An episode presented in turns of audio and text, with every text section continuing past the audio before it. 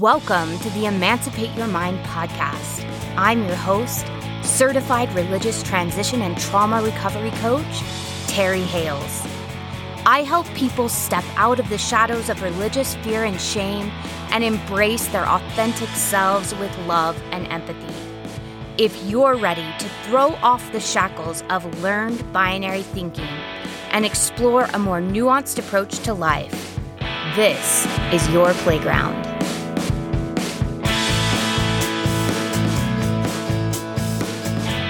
Hello, everyone. Welcome back to the Emancipate Your Mind podcast. Today, we are finishing up our segment on attachment styles and high demand religion.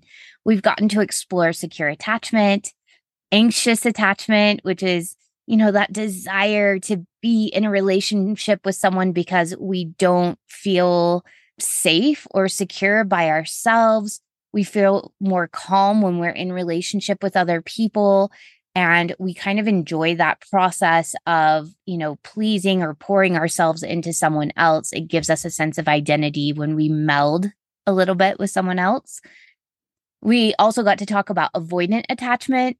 These are the people that like to rely on themselves solely for the things that they need. And they enjoy other people, but they don't allow themselves to really rely on other people. That feels really scary for them.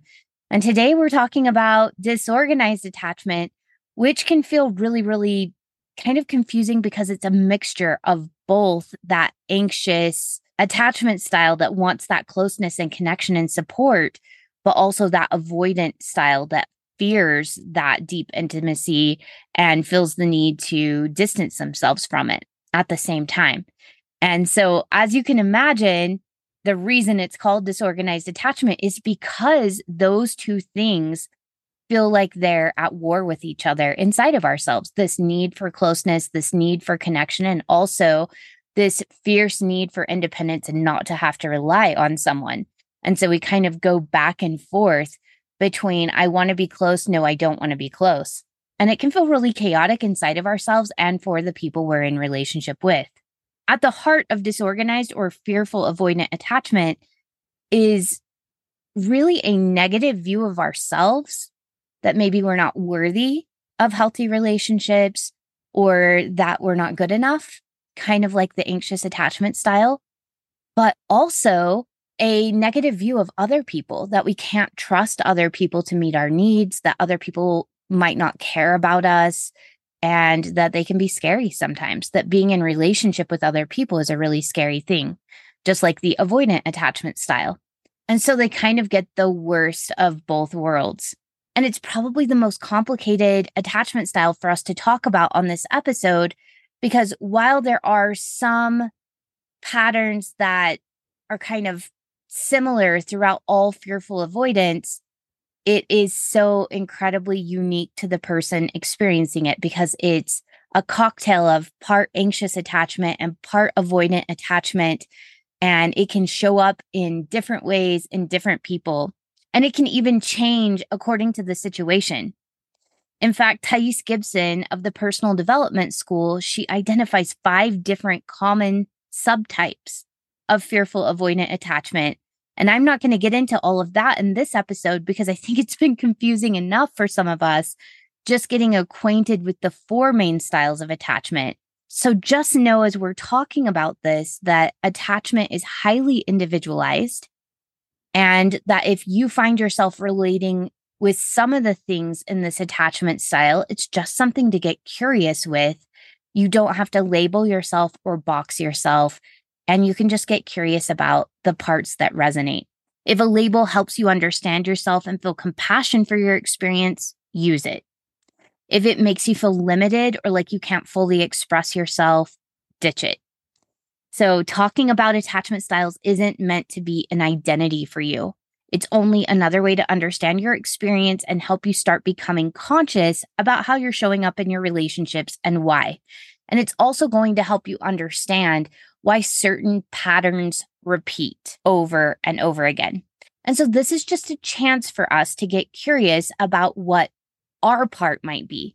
What are the beliefs that are underneath our relationships. What do we believe about other people? What do we believe about ourselves? What do we believe about how relationships should go? What does love look like? What does connection look like? What thoughts and emotions does this lead to? So this underlying belief, what thoughts do I often have in relationships? And what emotions do those thoughts bring up in me? And then what are some of my actions that I normally take in relationships? It's just a chance for us to get curious and to notice these patterns so that we can bring them up into consciousness where we can work with them and we can reprogram them if we would like. So if you notice, like, this always happens in my relationships, this certain pattern continues to repeat itself, it's likely that there is a piece inside of us that is contributing to that. And again, this is if there's a pattern, okay? So we can have a really awful relationship or a really bad outcome in one or two relationships, and that does not make it a pattern. But if this is continuing to happen with people in our family, our romantic relationships, our friendships, even with our work relationships, there might be something for us to get curious about inside of ourselves. And if you identify with fearful avoidance, as we're talking about this today, or if you identified with anxious attachment, there's probably a piece of you that really doesn't want to look at your part because it brings up that sense of shame that might be inside of you, or that sense of low self-worth that's inside of you. But understand that the more we can get conscious about the ways we're contributing, the more power we give ourselves to change the outcomes. And the patterns you're engaging in do not make you a bad person. It does not make you toxic. It does not make you unworthy of love. You developed these patterns when you were a very young child. In fact, they show that attachment patterns develop between the age of 0 and 2 years old. And we were wired to create these patterns for survival, because we needed our caretakers to take care of us. We needed them to feed us, to clothe us, to shelter us, to hug us. We needed that connection, and we learned patterns in order to get our needs met. You have these patterns not because you're broken or toxic, but because you are a brilliant, adaptable human who found a way even before you were verbal to get your needs met and to negotiate relationships in the world. And if it's not serving you, if you're getting outcomes you don't like, the cool thing is you have a brain that is very plastic, that can learn and reprogram itself at any time. And as we continue to practice the new program, the old programs die away from disuse. So there is nothing wrong with you, no matter which attachment style you have. It's not like you're only worthy if you have secure attachment. You are worthy regardless of your attachment style. It makes sense that you approach relationships the way you do, considering what you went through, and you get to change it if you want to. You have that power. So getting curious with these things, bringing them up into consciousness, gives you power in your life to get more of the closeness and the relationships and the security and the sense of independence that you want in your relationships. Now, with that in mind, what causes disorganized attachment? We're going to go back to this little kid part of us, back when we were between the ages of 0 and 2 years old. And we likely had caregivers that provided a chaotic atmosphere. And it's usually an atmosphere that's influenced by trauma. So either the chaotic way the caregiver showed up created trauma for us as the child, or the parent's own trauma is passed on intergenerationally, either through their actions and our responses. And there is some research that's showing that trauma can be passed on genetically or epigenetically. Sometimes there's even emotional, physical, or sexual abuse associated with the childhood environments for those with disorganized or fearful avoidant styles of attachment, but that does not have to be the case. So if you had a caregiver that had a really chaotic childhood of their own or a really traumatic childhood, they might have disorganized attachment. And this can lead them, and they weren't taught effective emotional regulation strategies, because those with disorganized attachment ricochet between anxious attachment and avoidant attachment behaviors. They can send mixed messages to those they love. So they can swing wildly between being very logical and accountability taking to being very emotional and even blaming others for their own behavior. This often feels confusing, not just to the adult themselves, like your parent, if this was how they were acting, it felt confusing to themselves because in the moment when they were really emotional, it did feel like everything was other people's fault and they were a victim of their circumstances. And then when they swung back into their more avoidant behaviors, they felt wholly responsible for their emotions and behavior, and like other people's emotions shouldn't be affecting them. And they felt hugely accountable and maybe overtook responsibility for things going on in their life. And so they swung wildly between these two polar opposites. And it felt probably very hot and cold. You never knew if you were getting the warm, loving parent or if you were getting the cold, detached parent. You didn't know if you were getting the emotionally dysregulated parent that maybe threw things and screamed and yelled or was involved in really impulsive, scary behaviors, or if you were getting the parent that was going to be logical but not warm so much anymore. They were more detached and kind of cut the cord between the two of you emotionally for a little while. And we call this like swinging between activation. So activation is that desire to connect. It is activated by emotions, and the desire to disconnect to protect yourself, which is deactivating from your emotions and from your need to connect to other humans. And so these parents that had fearful avoidant attachment style themselves because of their own chaotic childhoods or because of their own childhood trauma, they swing back and forth between hot and cold, between activated or deactivated. And some people, even like FAs themselves, will describe this as kind of a Dr. Jekyll and Mr. Hyde kind of a feeling. And I want to remind you that this is a generalization. There are types of fearful avoidance that actually look very put together on the outside. They keep everything very internalized, so they might swing wildly between these feelings inside of themselves, but don't allow that to show on the surface very much. They may seem very calm and collected on the surface because they've learned to mask those things, which I find would be really easy to do in high demand religion, where there are certain sets of behavior and words and emotions that are allowed and not allowed. So if you had a parent that seemed very calm and collected, but it felt like they were sometimes very, very connected to you and warm and loving, but other times like really aloof and cold and unreachable. And if there was like some passive aggression and some control and manipulation happening, you could still have had a parent with FA, or you may still be experiencing FA. Even if that doesn't necessarily show on the outside very overtly, it can be a very internal process of swinging wildly between really wanting to connect to others and feeling this desire for intimacy, but being scared to death of it as well, and feeling like if you get intimate with someone that you're going to lose your identity or that they're going to like swallow you whole. This kind of parenting can also happen if the caregiver has CPTSD or PTSD. When a person has CPTSD, they can become easily triggered, even by the people that they love the most. This can be true as a parent. So something your child says or does can trigger an emotional response that has nothing to do with the child and everything to do with your past.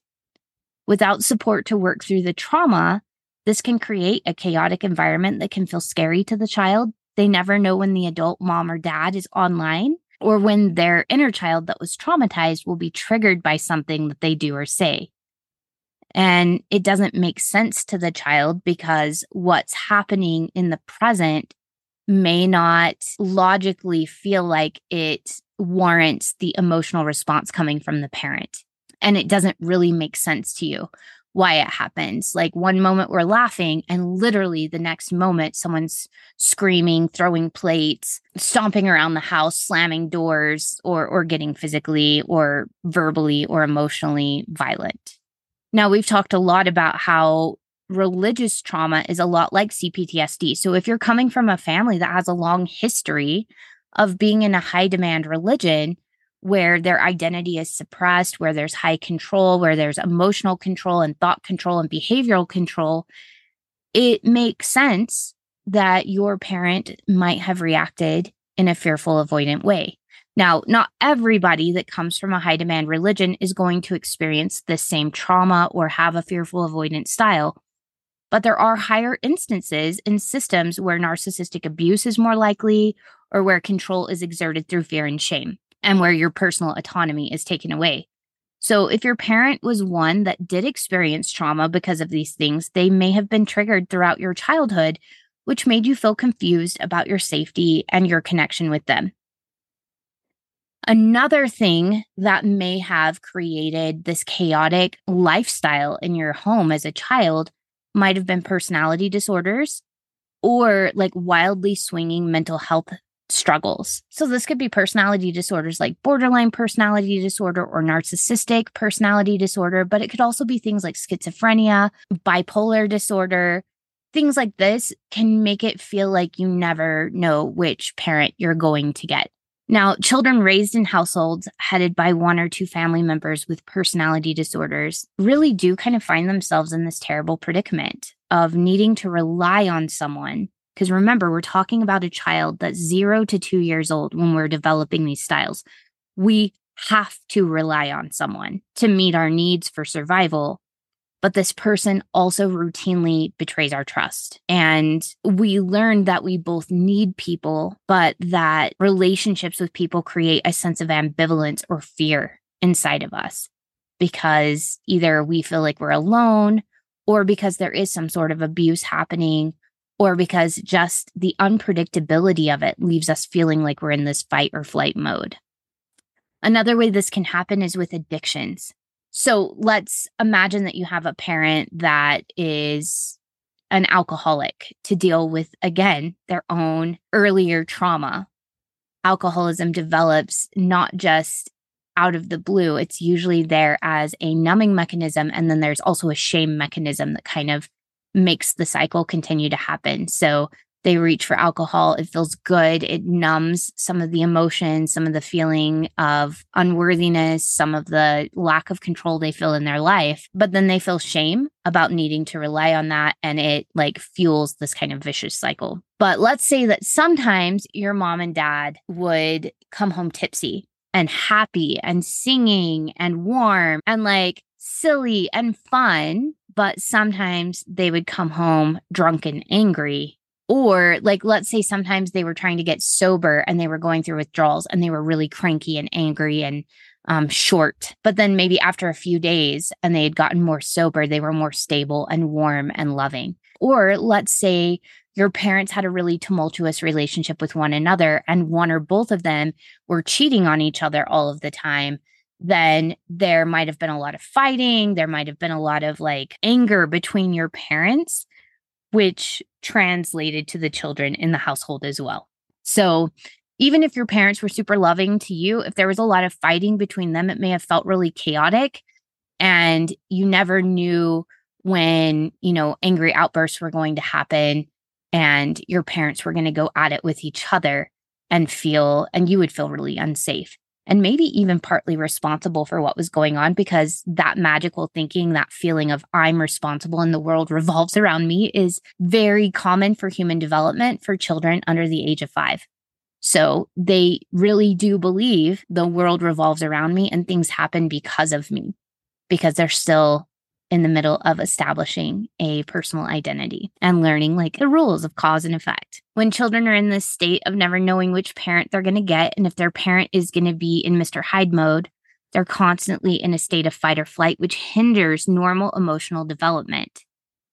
And because they can't fight the parent, they're not big enough to do that, right? And they can't flee. They often dissociate from their feelings of anger or fear. They deny the abuse and they blame themselves for the problems in the relationship. Like I said, they feel like everything happens because of them. So it feels safer to put blame on themselves. And it also feels safer to put blame on themselves because they can control their own behavior. This is kind of what happens with avoidance styles, right? I can control me, but I can't control all of you. So I will take personal responsibility for me because I know that I can make myself show up for myself. And that's really what's going on here for the fearful avoidant as well, is they're starting to internalize a lot of these things and feel like, okay, I can control me. And if I take the blame for this, I can control that as well, because their parent feels totally unpredictable and out of control. But you might see somebody that turns to really controlling their eating, their schedule, their personal environment as a way to feel less chaotic inside of themselves. So I can't control the chaos in my home, but I can control how much I eat, or I can control, my schedule. I can control my personal belongings. So you might see some tendencies towards OCD happening. You might see some eating disorders happening, and we might start to become really controlling in aspects of our own life. This doesn't mean we become controlling of others necessarily, but we become maybe really controlling of ourselves. So some common traits of disorganized attachment, we've already kind of talked about some of these. I'm going to pull from some information from Heidi Priebe. And if you have not heard of Heidi Priebe, HeidiPriebe.com. She's got all kinds of great resources. I really like the way that she discusses attachment styles because she compares and contrasts them.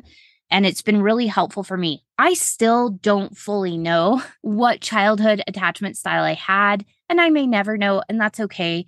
What has been helpful is getting curious about how I'm showing up now with different people in my life, because I do have several secure attachments where I feel very safe being an individual, having needs, having thoughts that are different, being able to negotiate what's okay with me and what's not okay with me, having boundaries. And I'm able to resolve conflicts with people in a way that's healthy and feels like a win-win for both of us. That's what secure attachment is. It's not this place where we don't have conflict anymore. It's the ability to navigate together what works for both of us without one of us feeling like we're being swallowed by the other one. So we both get to maintain a sense of autonomy, and we both are willing to be flexible so that we can connect. But then there are other people in my life that I do show up in an avoidant way with, and I'm still getting curious about that, why that happens, and what secure attachment with people in my life might look like who maybe haven't done their own work yet. And is that even possible? Those are questions I'm asking myself that I don't have answers to yet. And I think the answer to that is yes. The more I'm exploring it, the more I'm like, I believe the answer to that is yes. And we're going to be talking about that here on the podcast here in a little bit as we start to talk about relationships, because I think it's really important for us to recognize that I can maintain a secure attachment with myself and boundaries, and I can move into relationships or move through relationships with people who have different attachment styles without losing my sense of self or without, having to cut them off completely. There can be a middle ground. I feel like I'm still looking for that middle ground. It's not a place where I feel like I have some really firm answers, but I'm researching it. And I feel like I've been trying things on now for, 5 or 6 years. And I found some things that have worked and some that haven't. And we're going to just kind of talk about that. I'm going to see if I can find some experts who would be willing to sit and talk about relationships and different attachment styles and maintaining this healthy sense of self when we're in relationships with others who maybe don't have that strong sense of self, or who maybe have a very strong sense of self, but kind of lack that ability for connection. How do we navigate those things? So that'll be coming. But for now, let's just talk about the traits of disorganized attachment.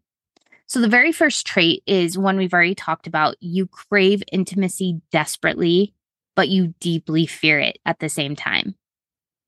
Unlike avoidant attachment styles, who can seem cold or aloof throughout the relationship, FAs show up in relationships with a lot of warmth and vulnerability and even emotional intensity. the thing that happens is they usually have some enmeshment history from their younger childhood, which means that they learned that when they're in relationship, it means giving up their independence and their sense of self, and that they have to give endlessly to the other person. So they're like people who really enjoy connecting and giving to others, but they're also deeply afraid of losing their sense of self. And so because of this, they kind of make a subconscious deal with themselves that they're going to go into relationships and like get that hit of intimacy and connection that they crave. But they also have to make a deal with themselves that they're not going to stay long term so that they don't fully lose themselves. And this can kind of lead to this like hot and cold, on again, off again, activated, deactivated sort of dynamic. And it kind of feels like a yo-yo feeling inside of relationships because the person with disorganized attachment has two needs that feel in conflict with one another. They need to connect and they feel this need to retain a sense of self. And it hasn't occurred to them, it hasn't been modeled for them that you can have relationships where you feel connected and seen and you retain a sense of self. What's been modeled for them is either I'm in relationship and I get swallowed whole. There can be no me. I don't get to have needs. I have to give and give and give and give. Or I can be detached and I can have a sense of self, but I can't have relationships. And so they vacillate between the two because they have a need for both, a strong need for both. So they often look at relationships as short-term solutions to long-term emotional pain or a need for intimacy. Now, where this differs from the anxiously attached person is the anxiously attached person, when they get into relationship, they feel a sense of relief when they begin to merge with someone else. It feels comforting to them to kind of lose themselves in this other person's identity, and to allow this other person to kind of dictate what's okay and what's not okay, the pace of the relationship, the likes and dislikes. But for a fearful avoidant person, they start to miss their sense of identity and who they were outside of the relationship. And because of this, they can often have patterns of lots of short-term relationships. So the best movie example I have of the fearful avoidant attachment style in this way is Julia Roberts' character from The Runaway Bride. And it talks about how she's a man-eater, but she's not. She wants to be loving and kind and connective. She needs that like validation that comes from attachment. And she's deeply worried about losing her sense of self. Every time she tries to walk down the aisle, she realizes she would be living a lie, that she has completely given her identity over to the other person. The wedding is what the groom wants. The honeymoon is what the groom wants. The way she takes her eggs, the things that she does for fun, she completely melds her life with the other person. But then she gets to a place where she realizes, like, I can't do this. I would lose myself. I wouldn't be happy. And then she runs down the aisle. This is kind of what is happening for the fearful avoidant attachment style. There is that sense of security that almost comes with being attached to someone. There's this longing to find somebody that fully sees you and loves you and knows you, but the only way you know how to be in relationships is to give up your identity. And then that feels scary because you've learned that you can't fully trust people to take care of your needs. You've learned that you're not allowed to voice your needs, so of course the other person isn't taking care of your needs, and eventually it feels scary. And you start to realize my needs will never get met. And so you run, kind of like the runaway bride. The second common trait of disorganized attachment is you ricochet between overtaking responsibility and undertaking responsibility for conflict in a relationship. And this has to do with swinging back and forth between the anxious attachment style and the avoidant attachment style. So you either feel like it's all your fault or you feel like it's all the other person's fault. There's a lot of like all or nothing thinking that's happening here, which, as you already know, is highly correlated with high demand religion. And that can probably exacerbate a fearful avoidance style if that's something that you already have, feeling like it's all or nothing. So what happens is when you're in the avoidant style, avoidant people are highly responsible for their own feelings and emotions and for their own personal reality. So if you're having conflict with a person and you're a fearful avoidant, but you're in your kind of avoidant place, you're going to be taking radical responsibility for your part. You may feel like it's all your fault because you were emotionally reactive or whatever in the moment.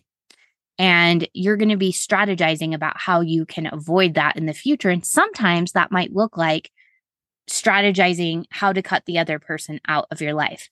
But you don't stay in that place like an avoidant person would. You're going to become activated again at some point, either because you're with the person you're in relationship with, or they're going to say or do something that makes you feel like you're, attached again. And you're going to get back in kind of that anxious, preoccupied attachment style where you're more in your emotions, but it feels like your emotions are a direct result of what other people do. And so it's kind of like your brain is split right down the middle. And sometimes you're in the part of your brain that takes radical responsibility and feels like what other people do has no bearing on how you feel. And so you're fully responsible for what happens in your life, but you have no access to the emotional part of yourself that understands why you do things from this highly emotional place. And then when you're activated again, you swing back into your emotional self that really wants other people to be a part of their life, but also feels like it's your outer environment that dictates your emotions and that you don't have any personal responsibility for that. So you kind of swing back and forth between these two pieces of yourself that don't communicate with one another. And what happens is you might actually have an inner dialogue that wonders if you yourself are the abusive person or if you're being abused. So when you're in your anxious attachment style, you may wonder if you're being abused. Like, our relationship is really tumultuous. The relationship feels kind of toxic and I feel really bad here. So you must be an abusive person. Or whenever they're in their avoidant place, they can feel like, I'm completely in control of my emotions. I freaked out. I don't understand why I did that. It's really confusing because an FA is going to experience both, right? They're going to have huge emotional reactions. And maybe even just a few seconds later, will flip back into their avoidance style and look at that behavior and be like, why did I do that? That was ridiculous. I have more control than that. What they said shouldn't have affected me. Or what I was saying and doing was really manipulative or calculating. And they go back and forth between being very emotional, but not very self-aware, and being self-aware, but not very emotional. And they can judge the emotional side of themselves, but feel like maybe they're the abuser or maybe they're the toxic person. And I really hate the idea of a toxic person. I think that there are people who engage in a lot of toxic behaviors, but I like to separate behavior out from people. And the reason I like to do that is because the more I can separate behavior out from another person's worthiness, the more I can do that for myself. So if there's someone in your life that you feel like is toxic, I find just tweaking that language to their behavior is toxic, it gives us just a little bit of room to allow empathy and compassion for the person while still protecting ourselves from the behavior. And I think it also gives us the opportunity to separate ourselves out from our behavior, because we retain our worthiness, our lovability, our acceptability as a person, even when we're engaging in toxic behaviors. That doesn't mean that people will want to engage with us. When we're engaging in a lot of toxic behaviors, we might get a lot of people that avoid us because the behavior is hard to tolerate, but that doesn't mean we as people are not lovable and acceptable. It does mean we might have to take ownership for our behavior and do some reprogramming, but we are not our behavior. We are the human underneath the thoughts and beliefs and emotions and behaviors, and we retain worth regardless. So I find that separating out people from behavior, so there can be toxic relationships, there can be toxic behavior, but I really hate calling people toxic, because I just don't believe in that. Even with sociopaths, they have very toxic ways of engaging with the world, but it's likely because of something that happened in their past that made them develop those behaviors in order to feel safe or in control in the world. I don't know why that felt so necessary to say, but there it is. Now, the third trait is perhaps you don't feel deserving of a healthy relationship. You might have a subconscious belief that you're bad and that you're not deserving of healthy love. And again, this is one of the reasons I think that I talk so much about separating out toxic behavior from toxic people, because I think a lot of us have this internalized belief when we come from high demand religion or from, traumatic backgrounds, that we are toxic, that there is something wrong with us and that we don't deserve love and belonging. Now, anxious attachment styles may also struggle with a sense of low self-worth, so they might not feel as desirable, perhaps, as other people, but they believe they have something of value to offer. They're like, I'm warm and cuddly and anyone would be lucky for me to love on them the way I do. And the avoidantly attached person believes that while they might not be able to offer somebody deep emotional connection, that they're a stable, reliable, high-achieving catch, and they have something to offer in relationships. However, remember, the fearful avoidant person believes not only that they are bad, but that other people are bad. And because they're aware of how volatile their relationships are, and because they're very aware that they are manipulating others emotionally sometimes, they begin to see themselves as the common denominator. And they begin to believe, like, I am bad, I ruin lives, I'm toxic, and I shouldn't be with a healthy person. And they have enough awareness to see that they're part of the pattern, but not enough awareness to recognize that they engage in these patterns for self-protection, not because they have bad intentions. So this, again, I think is why I kept talking about separating out the toxic behavior from the person, because when we can understand, I engage in this behavior for self-protection, this is not who I am, this is something I learned in order to protect myself, we can do something about that. When I'm the problem, then it's harder to deal with the problem because it's me. And how do I become different if the problem is fundamentally just who I am? So again, we're going back to that shame and guilt thing. Guilt is, I did something bad. Shame is, I am bad. We're trying to separate those things. We engage in harmful behaviors sometimes. All of the attachment styles do occasionally. Even securely attached people occasionally will engage in harm. Maybe not intentionally, but we all hurt others sometimes, accidentally or intentionally. We all do it sometimes. And it doesn't necessarily make us bad people. When we can understand our behaviors are there for a reason, and we can change the beliefs behind those behaviors, it can help us begin to feel worthy of a healthy relationship. So yeah, you might have had a lot of toxic relationships in your past. You may have had some really tumultuous romantic relationships or friendships or family relationships. That doesn't mean you have to continue having them. And even though you're a common denominator, it's not who you are that is the common denominator. It's the patterns you learned that are the common denominator. And so get curious with the patterns you learned. And this goes for all the attachment styles. Get curious with the patterns you learned so that you can get curious with the beliefs and the thoughts that are underneath them and change the beliefs and thoughts, which will change your emotions and the way you show up. Because so often what happens is we learned a certain dialogue when we were very young children before we were verbal. We learned that this is how you react and this is how you engage with other people. And that story has carried with us throughout our life. Perhaps your stories are, I am bad, people will betray me, I can't trust other people, whatever your stories are.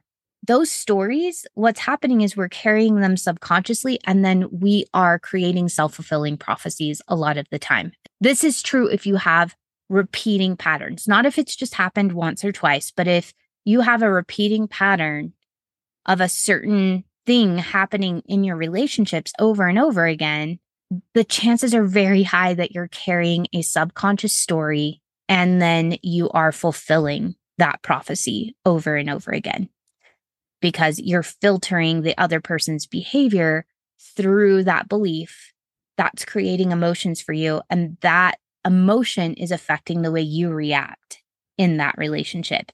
And it may just be affecting the people you decide to spend time with. Maybe you continue to choose a certain kind of person. So if you're anxiously attached, you might continue to choose a person who is avoidantly attached, who cannot give you the intimacy and closeness that you crave because the story inside of you is that people don't meet my needs. So you keep choosing people who don't meet your needs because they don't know how. And it becomes a self-fulfilling prophecy over and over again. Everyone out there doesn't meet my needs. I meet everyone else's needs, but no one else meets my needs. And if you're avoidantly attached, you might be choosing anxiously attached people that are super clingy. And you keep that story in your head that if I have relationships with people, they will eat me alive. They will be vampiric and suck the life force out of me. They're going to try to take away my individuality. They're going to try to take over my identity. And you might choose people that is their natural coping mechanism over and over and over again. And it just fulfills the prophecy you already have in your head. So be aware of that if you have repeating patterns, it's not because you're bad. It's not because you're toxic. It's because you might have some behaviors that are magnetizing either the wrong people to you or you're engaging with people in a way that fulfills that prophecy. The fourth trait you might have as a fearful avoidant person is you want other people to be vulnerable before you are. Now, remember, the core belief here is either, not and, but either I can keep my sense of emotional gravity inside of myself, like an avoidant attached style, or I can hand it over to someone else, like an anxiously attached style. And if they decide to hand over their sense of emotional gravity, their emotional center to someone else, they want to make sure that that person isn't going to hurt them.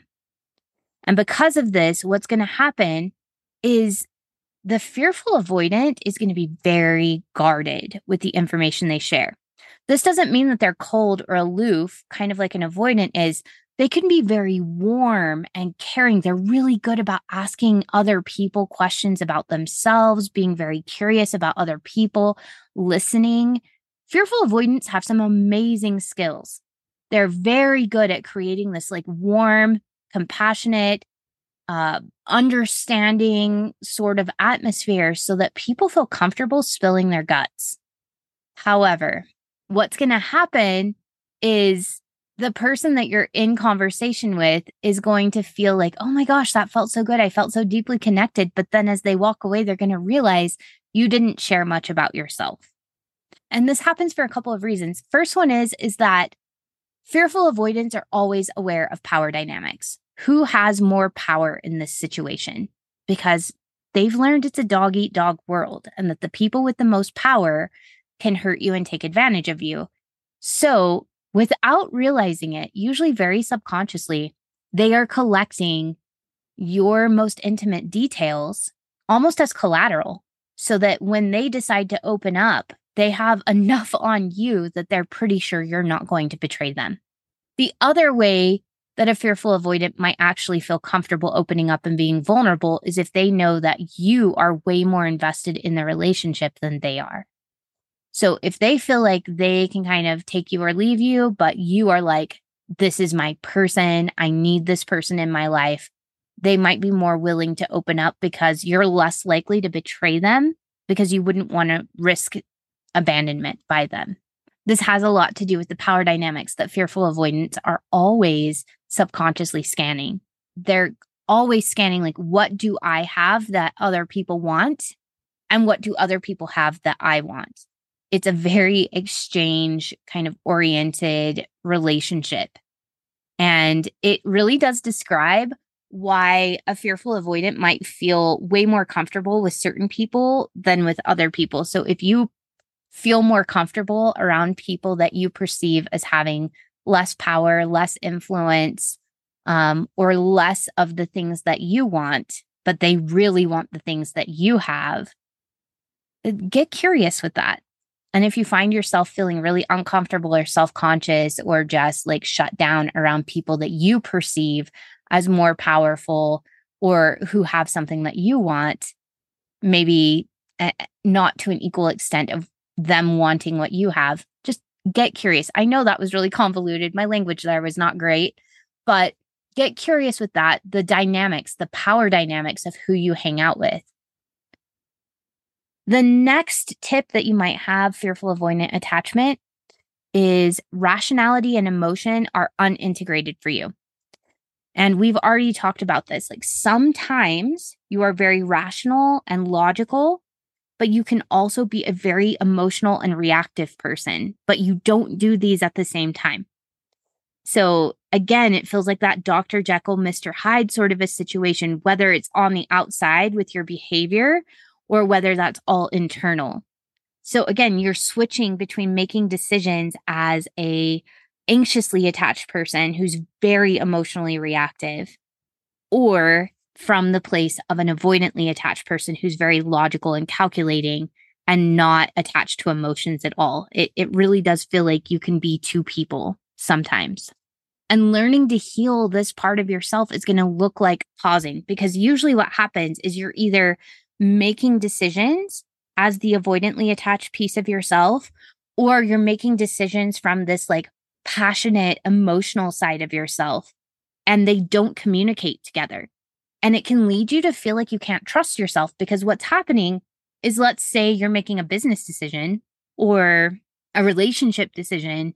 You might be making that promise from one part of yourself, and you don't know if it's that part that's going to be there when it's time to deliver, or if it's going to be the other part of yourself. And that can feel really scary, and it can develop this sense that you can't trust yourself. So one way that we can heal this is learning to pause, giving ourselves opportunities to pause and practice integrating logic and emotion. So getting curious about, what do I think about this? What are the pros and cons? Doing all those things that avoidant attached people are very good at, right? Like going through the laundry list of pros and cons, what's going to benefit me the most, long-term, short-term, all of that. But then making sure that you integrate emotion. So do not make decisions when you are feeling very emotional, but also not when you're feeling very, very like logical and detached from your emotions. And learn to integrate the two of those pieces of ourselves, which is what securely attached people do. They use their logic and their emotions to make decisions that are for their well-being now and in the future. And they might make concessions. Like, for instance, I'm about to start a master's degree. I start in May. I'm really excited. There is a piece of me that loves freedom, that loves flexibility, and that is part of my emotional self, right? I love freedom and flexibility, and I love the opportunity to study whatever interests me at the time. And I will be giving up some of that in order to pursue this master's degree for the next 20 months. However, as I've weighed the pros and cons and taken into account like the way I'm going to feel emotionally when I'm stuck in a class that I find really boring, is learning to like listen to those pieces of myself and even kind of plan ahead, right? So talking to the emotional part of myself that's like, you want freedom. I know you do. You want freedom and flexibility. And this feels a little bit more rigid. Here's what we're going to do in the short term to make sure that you get that feeling of freedom and flexibility, which is also part of the reason I will be taking 2 weeks off after this. I'm going to be thinking through some of these things with both parts of myself and making sure that I'm making decisions that feel right now, and giving myself permission to revisit some of those decisions, right? As we go along. I will still be podcasting. Don't worry, I'm not going anywhere. But this is what I'm doing right now, and how I'm practicing this principle is giving myself time to sit and integrate these two pieces of myself and make sure that the emotional part of me will be happy and cared for, as well as the very independent, achieving, logical part of me that has wanted this degree for a very, very long time. So I will be doing both and taking a couple of weeks to do that before the next podcast and deciding, you know, what changes to my schedule need to be made so that this emotional part of myself that wants the freedom and wants that flexibility and is kind of a free spirit, like wild child, how I can take care of her while we're doing this very structured thing. And we'll continue to revisit this together and figure out what meets all of our needs. Now, the next trait that fearful avoidance have can be a huge positive. You read other people really easily, and this can be a huge benefit to those of us who grew up with this style in all kinds of areas of life, even though it came from a maladaptive place. You learned early on that people aren't always honest with their words, and you needed to read minute facial expressions and tones of voice in order to decipher the real meaning underneath the words. Also, because FAs have access to both anxious and avoidant sides of their attachment style, they're often aware of when they're being manipulative or strategic, and they're more comfortable admitting that to themselves. When they're in that avoidant place, they can look at the anxious side of themselves and be like, oh, I was being kind of manipulative or strategic there. I was being really dramatic in order to get that response and that connection. And what this does is it makes it easier for them to see that in others as well. In fact, I would say there's probably many FAs putting this skill to use in the religious deconstructing world by being able to point out duplicitous and manipulative behavior in religious leaders. They're able to read facial expressions. They're able to read between the lines. They're able to notice when manipulation is happening. And there's some amazing content out there in the deconstruction community that I would not be surprised to find is being put together by people who had a childhood fearful avoidant attachment style. So there are some huge skills and benefits that come with being fearful avoidant, because they're really great at figuring out what power dynamics are at play and what people's motivations are and why or when people might lie, as well as what delusions people might have about themselves, because they have access to both sides of the spectrum inside of themselves. Now, ironically, the only people that FAs have a really hard time reading are people who are securely attached, because remember, they believe that every relationship has a power struggle and that everybody has an angle. So the fearful avoidant has a really hard time figuring out what the strategy or game plan is that the securely attached person is using, because the securely attached person doesn't have a game plan. They're just showing up authentically. They're not trying to manipulate or massage the relationship in a way that puts them in the power seat or that benefits them perhaps more than the other person. It's the securely attached person is coming at this from a place of, I'm worthy and valuable, and so are you, and we'll find a way to cooperate together. So cooperation hasn't really occurred to the fearful avoidant, because early on they were taught you had to have a strategy to survive interpersonal relationships. Like, you couldn't go into a relationship with another person without a strategy, or you would be eaten alive, or you would be neglected. So it's really hard for an FA to believe that a securely attached person doesn't have a strategy, or to trust their intentions.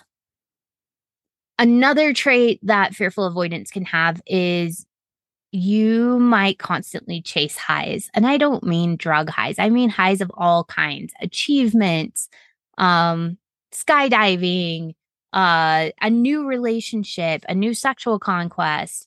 It could also be a high of the chemical variety. So here's why this happens. So anxiously attached people and fearful avoidance both put themselves into emotionally volatile situations because it feels exciting and it brings an emotional response, which feels good to both fearful avoidance and to anxiously attached people. So they get themselves in these really volatile emotional situations. And I don't mean feels good as in you get good emotions, but it feels exciting. It is activating.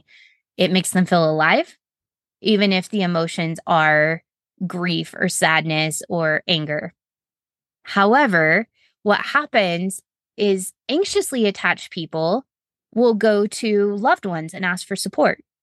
And they will get people to love on them and care for them. But fearful avoidance don't trust other people to do that. That feels scary for them to be vulnerable in that way.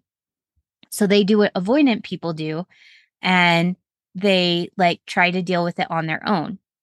But avoidant people, they don't put themselves into as many emotionally volatile situations. So their kind of strategy of stuffing things and just kind of being emotionally numb works for them, but it doesn't work for the fearful avoidant because they've got all these big feelings and they just went through something emotionally volatile, but they can't turn to other people.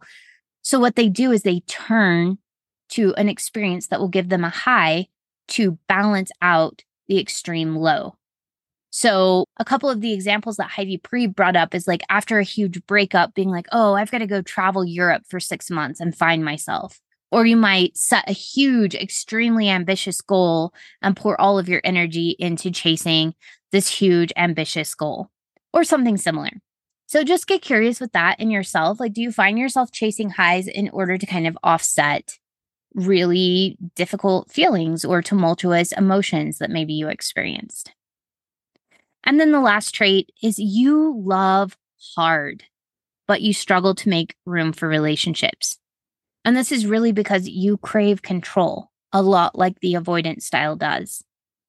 You feel fine on your own. In fact, most of the time when you're on your own, you're oh yeah, I'm good. Things are fine. I'm healthy. And it's when you're in relationship with others that you start to feel kind of emotionally crazy or there's suddenly emotional struggle in your life.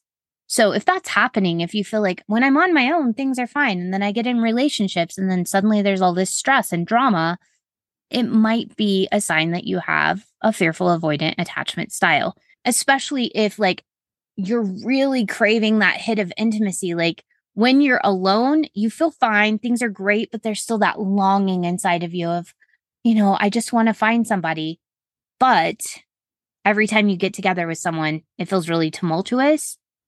That could be a really good hint that you might have some fearful avoidance going on. And when you do look for relationships, you look for relationships where you won't have to make any concessions. So you might go along with things for a while, but at some point when you realize things are getting serious or intimate, you're going to be okay, here's the deal. We've been together for a while, but now that we're together, you need to know I'm not budging on this, this, this, and this. It has to be this way for me to feel safe. So if you find yourself really craving that intimacy, but then when you feel you're getting intimate, you either sabotage the relationship so that you can get out, or you set these really strict boundaries about what is and is not okay in order for the relationship to feel safe, it may be a sign of fearful avoidance. Now, like I said earlier in the podcast, attachment styles are learned. We were not born with our attachment style. They were a part of the way that we were cared for and nurtured when we were very young infants. And the attachment styles happened by us having the same experience multiple times. And we learned each time as our neurons wired and fired together, we built these neural pathways of when this happens, this is what I must do to keep myself safe. And we just learned that that was a subconscious pattern for how we engaged in relationships. And the cool thing is, in the last decade, we've learned that our brains are incredibly plastic, and anything we've learned, we can unlearn and reprogram. We can learn something new. As we create new behaviors, new thoughts, new beliefs, new emotions, and we practice them over and over again, eventually what happens is we create a new neural pathway and the old one dies from disuse. This week, as you're looking at your attachment style, really get curious with patterns of behavior in your relationships. Do you have a pattern? Is there something that seems to always happen in your relationship? Then backtrack to the next piece. What behaviors might you be engaging in that create that pattern in your relationship? Just get curious with it. Remember, Your behaviors are not who you are. You remain worthy of love and belonging, regardless of what you find about your behaviors and your thoughts and your beliefs. You are not a monster. You're not a toxic person. You are a human doing your best to keep yourself safe and survive. And once you realize that you're safe and that there's another way to get those needs met that maybe will get you more of what you want in your relationships, you can change your behavior. Now, the next thing is after you recognize the behaviors that are happening, trace it back to the thoughts and emotions you had before you engaged in those behaviors. What thoughts did you have? What behavior did the other person engage in, and how did you interpret that? And then what emotions did you have that led you to behave in the way that you did? What were you afraid of? What did you think would happen if you didn't behave in the way you did? And is this a repeating pattern? And then from there, trace it back to your beliefs. What beliefs do you have that is leading to these thoughts and these emotions? Just get curious with it. See what you discover. And please come and talk with us about it on the weekly calls. Even while I'm taking my 2-week break for the next couple of weeks, we're still going to be having the Wednesday call and talking about things. Really let this sit. This is a lot of work. This isn't going to be something that you completely discover in 1 week or 2 weeks or even maybe a year. But you're going to discover things about yourself as you continue to be open and curious and look for patterns and figure out what's underneath those patterns. You can do this, and it's going to make a huge difference in your life, and you're going to feel safer in your relationships, and you're going to be better able to communicate your needs both to yourself and to others. It's going to take practice, but you've got this. And I can't wait to talk about it with you on Wednesday. And I will see you not this upcoming Sunday, but 3 Sundays from now. Thank you all for listening. And I will see you on Sunday, April 30th.